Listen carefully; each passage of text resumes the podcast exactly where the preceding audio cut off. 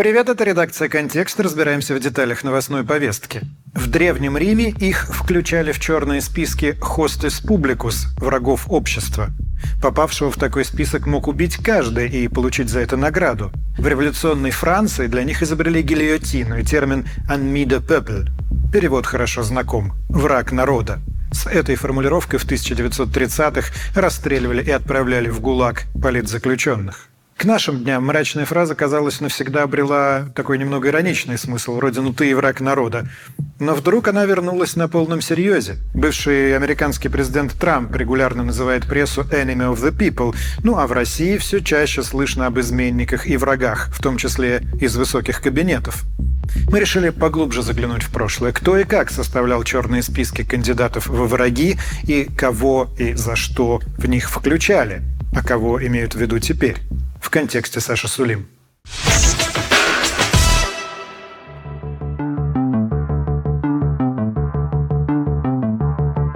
В середине марта прошлого года Владимир Путин сказал, что в России есть национал-предатели.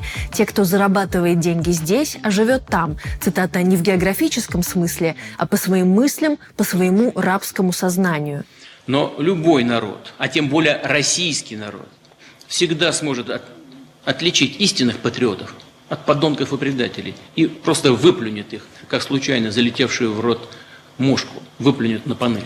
Исследования показывают, что действительно в марте 22 года неожиданно почему-то э, такие понятия, как предатель, враг, они стали использоваться довольно активно. С одной стороны, российскими официальными лицами, с другой стороны, был некий всплеск э, на их использование, во всяком случае, в интернете. Там, Google Trends, э, Яндекс Тренды это показывают. Стало доходить до некоторых официальных лиц что сегодняшняя либеральная политика и в культуре, и в экономике, и в пропаганде – это предательство, это выражение враждебности и ненависти к народу России, иногда зоологической ненависти, а иногда просто откровенно российской ненависти. В конце декабря о предателях высказался в своем телеграм-канале председатель Совета Безопасности Дмитрий Медведев. По его словам, их нужно рассматривать как врагов общества, отрезать от источников дохода и не пускать страну до конца их дней произошло как раз такое смысловое, э, смысловой сдвиг в изменении этих понятий. Предатель, враг, враг народа, э, изменник, потому что как раз в прошлом скорее за этими понятиями э, стоял какой-то, может быть, даже какой-то конкретный человек. Скрипаль, да, вот он предатель, он изменник Родины. Или в 2016 году был еще одно такое, ну, скажем так, всплеск, потому что Рамзан Кадыров в начале 2016 года назвал внесистемную оппозицию врагами народа. В 2022 году кажется, что э, все-таки куда больше э, категория куда э, менее четкая, более размытая категория описывается этими понятиями. Поскольку понятие юридически не закреплено, а является эмоциональным выплеском, то у каждого свое представление о предателях Родины и о врагах народа. Ну вот, например, те, кто уехали, деятели эстрады, которые делают антироссийские заявления. С другой стороны, это совершенно очевидно, это те, кто, скажем, сегодня удерживает в школьной программе откровенно лживое произведение Солженицына «Архипелаг ГУЛАГ», которое просто лживое, и не пускают в школьную программу тот же самый «Горящий снег» Бондарева. Это тоже враги народа, это тоже предатели роли.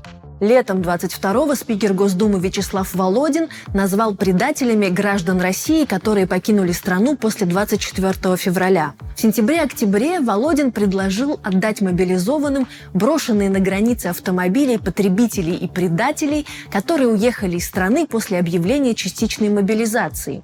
Позже спикер Госдумы пригрозил повысить предателям налоговые ставки, а 13 января предложил конфисковывать имущество уехавших граждан, критикующих свою страну. Основатель ЧВК «Вагнер» Евгений Пригожин тоже регулярно высказывается о предателях. Именно это слово он употребил, говоря о чиновниках и бизнесменах, не желающих помогать государству, а также активных пользователях YouTube, который, по его словам, будет закрыт. О том, что сервис будет запрещен в России, основатель Вагнера заявил 18 января. Происходит то, что называют битва при, при, битва при айтишниках. По айтишникам проходит градация. Мы их включаем в предатели Родины или не включаем. И дальше выясняется, что чем больше образ врага народа применяется к реальным людям, тем больше с этим возникает проблема. Для того, чтобы эти люди существовали, как бы нужно заниматься таким вот неймингом, нужно их создавать путем называния. Это то, что лингвисты называют астенсию, то есть мы как бы создаем вещь путем называния. То есть в нашей социальной реальности таких, таких групп не было, они были созданы. Такие понятия, как враг или изменник, э, предатель, враг народа, а это и довольно известные понятия для российского словаря, в том смысле, что они связаны, конечно же, с историей э, отечественной, с историей э, Второй мировой войны, Великой Отечественной – войны. Это тоже, конечно, помогает а, ну, как-то вот тоже распространяться в российском обществе. Да? То есть это не то, что мы из там, древности, из э, римской истории достаем совершенно неизвестное понятие «хостес популис», и вот вдруг его представляют россиянам. Весной-летом 22-го о предателях стали рассуждать представители шоу-бизнеса. Сергей Шнуров назвал уехавших после 24 февраля коллег предателями зрителей. Примерно в таких же выражениях высказался о Борисе Гребенщикове и Андрее Макаревиче писатель Захар Прилепин. В ноябре Олег Газманов обвинил Максима Галкина в предательстве своей страны и людей, которые здесь живут. А бывший депутат Роман Худяков назвал Аллу Пугачеву и Максима Галкина медийными предателями, которые работают на врага. Кстати, бумажные фигурки Пугачева и Галкина были среди прочих на самодельной гирлянде с врагами народа, которой городские энтузиасты украсили, правда, ненадолго, одну из елок в Твери. Здесь подключается образ того, что вот Родина им все дала, Родина их там э, озолотила, а теперь они в трудную годину не поддержали ее. И, ну, не знаю, там Алла Пугачева, Максим Галкин, вот э, предатели, изменники, враги народа. В начале года член Совета по правам человека при президенте Кирилл Кабанов предложил оформить термин «предатель» юридически и внести его в российское законодательство в статью о государственной измене, что позволит лишать предателей наград, собственности и даже гражданства все вот эта вот риторика, что давайте мы придумаем отдельную группу предателей, давайте внесем это в закон, давайте мы будем финансовых ограничивать и лишать их части гражданских прав, лишим собственности тех, кто уехал и прочее, прочее. Это действительно попытки не просто удержать отъезд, но попытки э, создать биполярный мир и залить его таким цементом закона.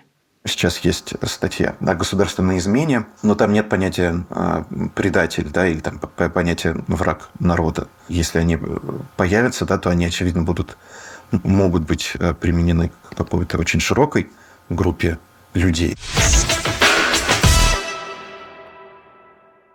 Несмотря на окружающую нас нестабильность, существуют профессии, спрос на которые растет год от года. Например, бизнес-аналитики. Это спецы, которые изучают ключевые процессы в компаниях и дают рекомендации, как не разориться и больше зарабатывать. Неудивительно, что сейчас они очень востребованы и в среднем получают от 130 тысяч в месяц. При этом, чтобы стать крутым специалистом, не нужно программировать. В онлайн-академии Edison можно освоить эту профессию с нуля всего за 6 месяцев. На курсе «Бизнес-аналитик» вы получите необходимые знания и разберете с экспертами 20 бизнес-кейсов. Регулярная обратная связь от куратора и бессрочный доступ к программе позволят проходить обучение в любое удобное время. Сама Академия поможет с трудоустройством и отправит ваше резюме компаниям-партнерам. Скорее записывайтесь на курс по ссылке в описании или по QR-коду. В преддверии киберпонедельника Edison дарит скидку 60% на обучение.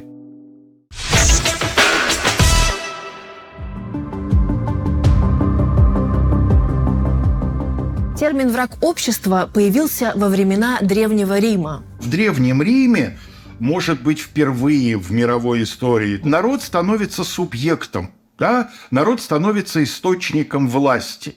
И э, между э, значениями враг государства, то есть враг специального управленческого аппарата, и враг народа, то есть общества в целом, ставится знак равенства. На латыни звучало так, так сказать, «хостис публикус» или «хостис попули романи», да, то есть враг римского народа. Этот термин означал, что человек объявляется, так сказать, вне закона. Вот, и, так сказать, подлежит безусловному уничтожению. То есть лишается всякой защиты закона.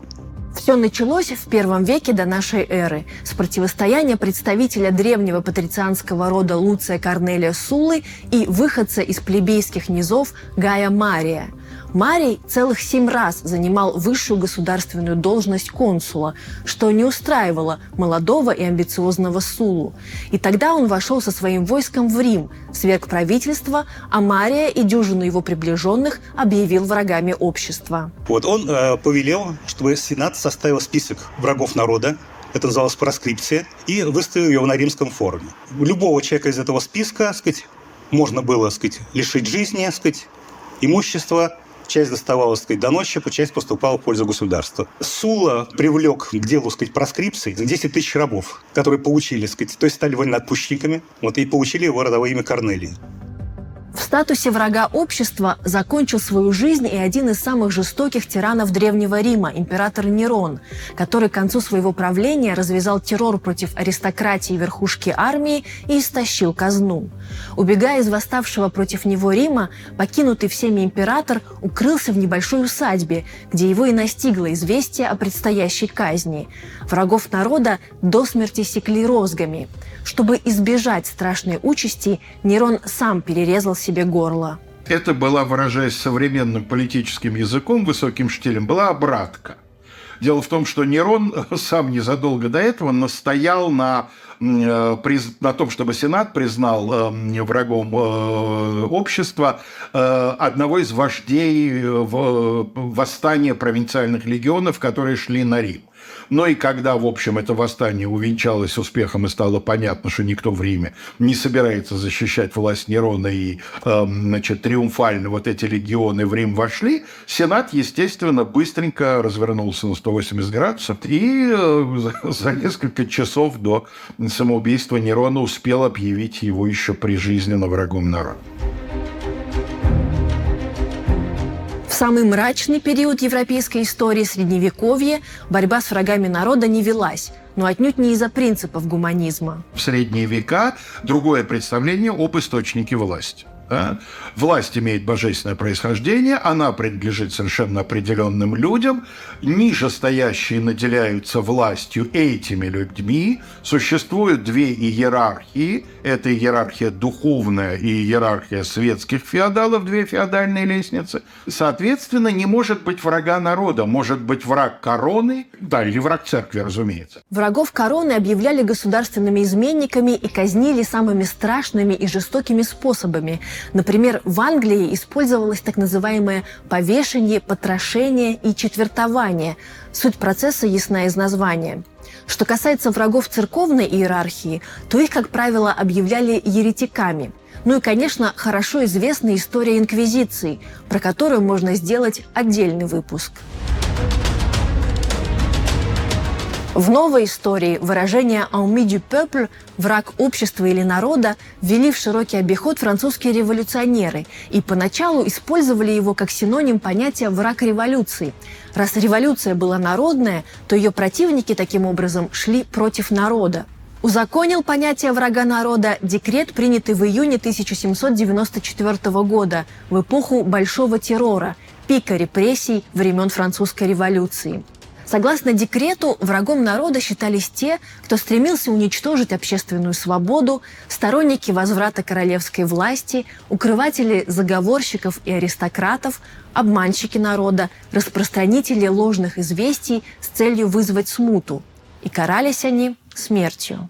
Как правило, поиск внутренних врагов в массовом количестве начинается, когда нужно отвлечь внимание от каких-то проблем, неудач. В это время Франция э, ведет тяжелые ею, кстати, начатые революционные войны, и на фронте все не очень хорошо складывается, значительные трудности эм, у беднейших слоев населения, и вот во многом в угоду вот этим вот беднейшим слоям, значит, это и делается. Революционный трибунал выносил по 50 смертных приговоров ежедневно. В суде у обвиняемого не было ни защитника, ни возможности принять участие в прениях сторон – один из революционеров, Сен-Жюст, говорил, «Мы должны карать не только врагов, но и равнодушных, все, кто пассивен к республике и ничего не делает для нее». Всего за год Большого террора казнили около 12 тысяч так называемых врагов народа. Это только по приговору революционного трибунала, а были еще тысячи, если не десятки тысяч казненных. По инициативе местных властей, провинциальных трибуналов, просто без суда. Так что число жертв французской революции, оно трудно поддается исчислению. После французской революции выражение «враг народа» прочно связалось с идеей социальной революции. В этом контексте термином стали пользоваться и русские революционеры. Во времена Первой русской революции 1905 года, поводом для которой стало «Кровавое воскресенье», массовый расстрел шествия петербургских рабочих к Зимнему дворцу, Ленин в одной из своих статей назвал злейшим врагом народа императора Николая II. Ленин вообще чрезвычайно ценил опыт французской революции, и большевики позаимствуют очень много и на уровне терминологии, и, к сожалению, на уровне практики тоже. Слово «комиссары», например, придется с французской революции, слово «декрет» придется с французской революции. И потом Ленин как раз отстаивает тезис, что власть это кучка захвативших страну, так сказать, угнетателей, а мы, большевики, представляем народ. Да, поэтому Ленин и говорил от имени народа и определял врагов как врагов народа. После февральской революции врагами народа стали именовать противников нового режима. В июне 17-го Ленин публикует статью о врагах народа, в которой называет этим термином помещиков и капиталистов. А в августе 17-го врагом народа окрестили верховного главнокомандующего русской армией генерала Корнилова за попытку установления военной диктатуры и предотвращения прихода к власти большевиков в листовках антикорниловских, когда корниловские войска будут идти на Петроград, тоже, разумеется, будет вот эта мысль развиваться, но там в нее вкладывается буквальное понимание. Вот народ Петрограда хочет быть хозяином своей судьбы, а генерал Корнилов, враг этого народа, он послал казачий корпус Крымова и дикую дивизию для того, чтобы в крови это желание, значит, утопить.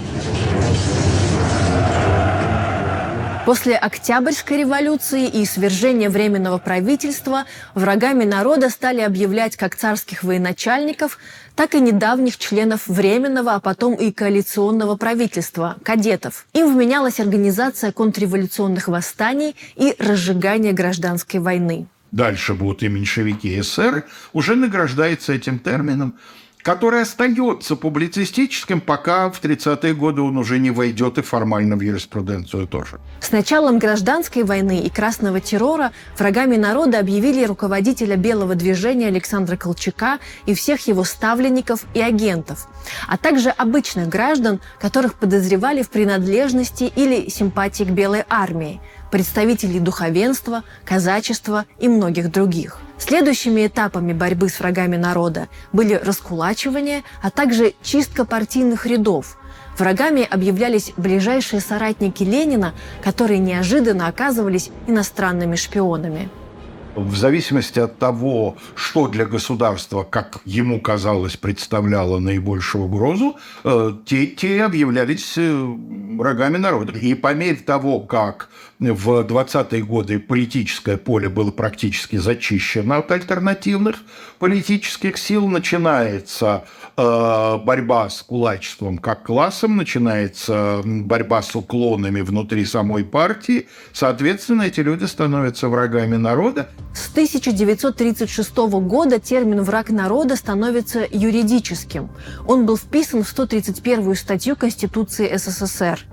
Лица, покушающиеся на общественную, социалистическую собственность, являются врагами народа. Кстати, это понятие исчезло из советского законодательства только в 1977 Период системной и самой массовой борьбы с врагами народа получил название Большого террора или Ежовщины по имени Николая Ежова, генерального комиссара госбезопасности.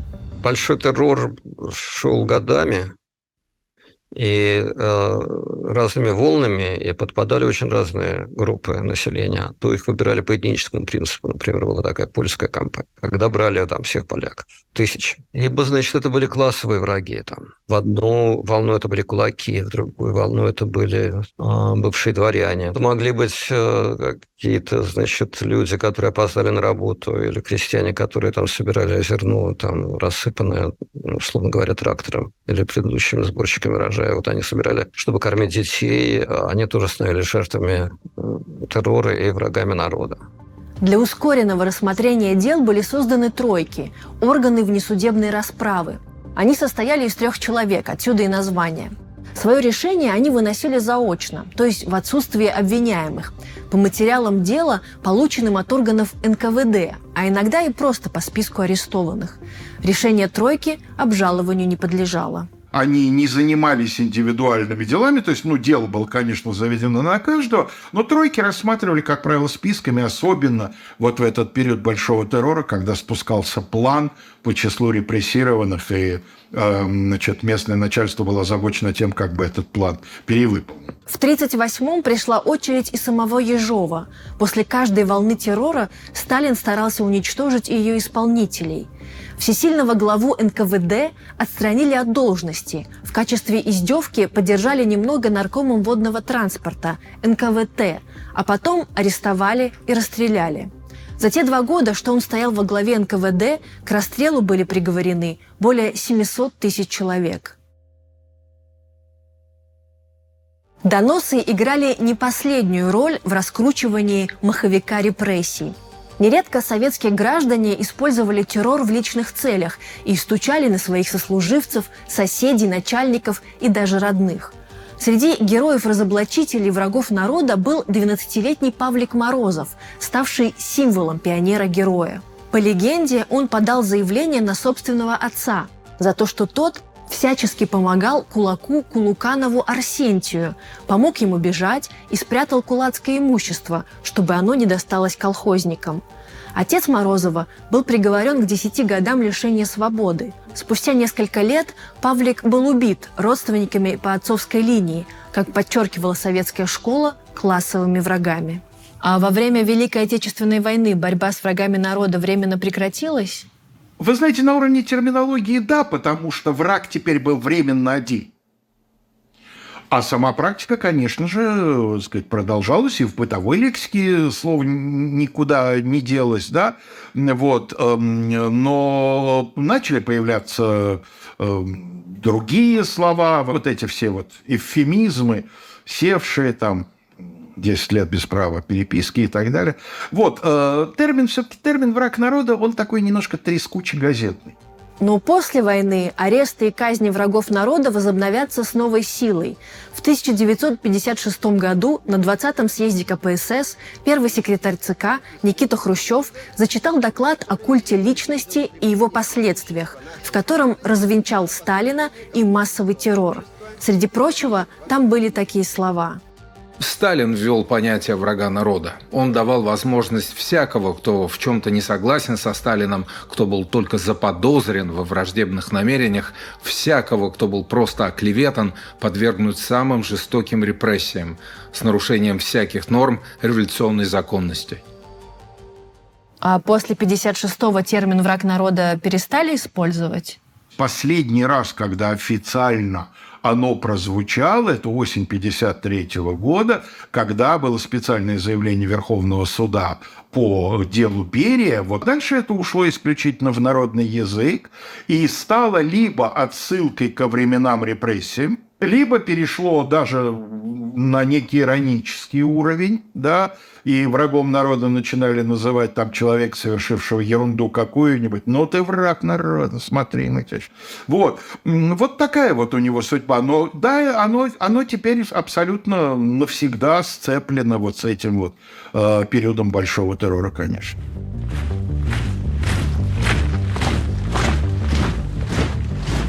Кроме Советского Союза, в 30-е годы 20 века врагов народа искали и в нацистской Германии. В 1933 году, когда все партии, кроме нацистской, были запрещены, новый Рейхстаг одобрил чрезвычайные полномочия лидера НСДАП Адольфа Гитлера.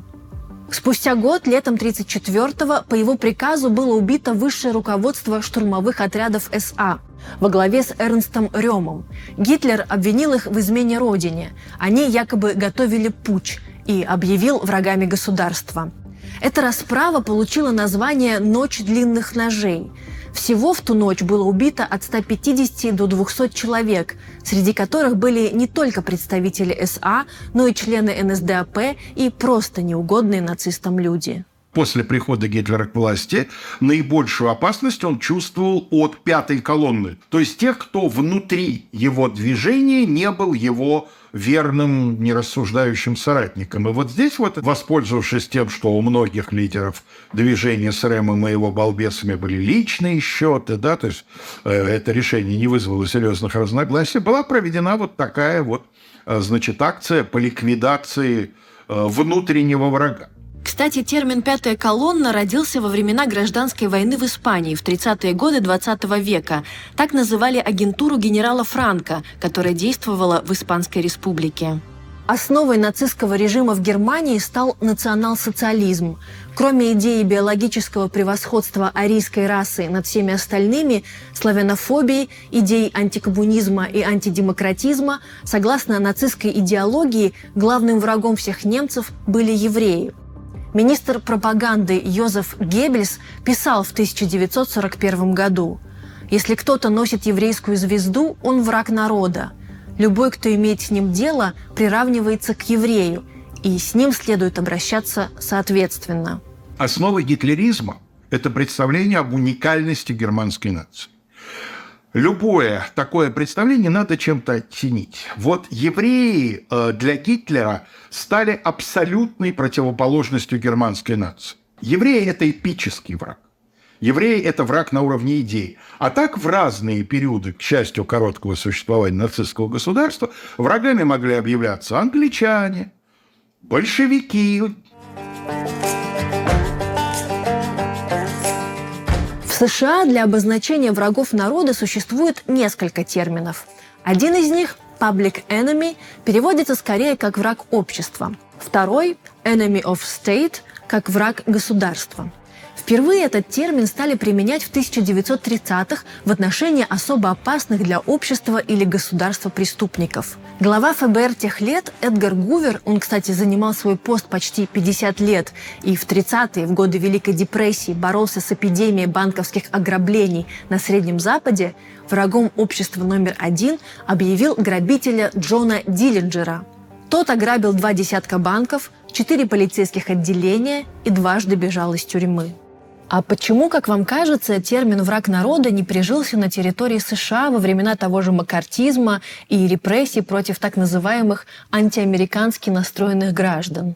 Вторая мировая война-то не так давно закончилась, да, воспоминания были свежи, не хотелось ассоциироваться вот с этими ребятами, потому что уж аналогии были бы слишком прозрачными, поэтому старались использовать терминологию по сути такую же, но иную по форме. Ну, например, крестовый поход против коммунизма.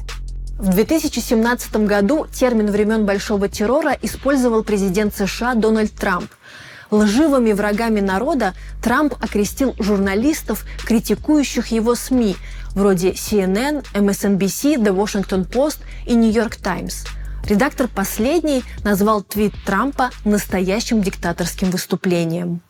При этом я бы не сказал, что э, это эти понятия, да, вот этот набор понятий, да, там предатель, изменник, враг, враг народа, они входят в какой-то активный словарь людей или там медиа на Западе, в Северной Америке. Сама история применения этих понятий, она не была, по сути, проработана и отрефлексирована э, в постсоветской России. Да, эти э, понятия, э, они не, не получили никакую э, переоценку, и поэтому ими так легко вновь пользоваться.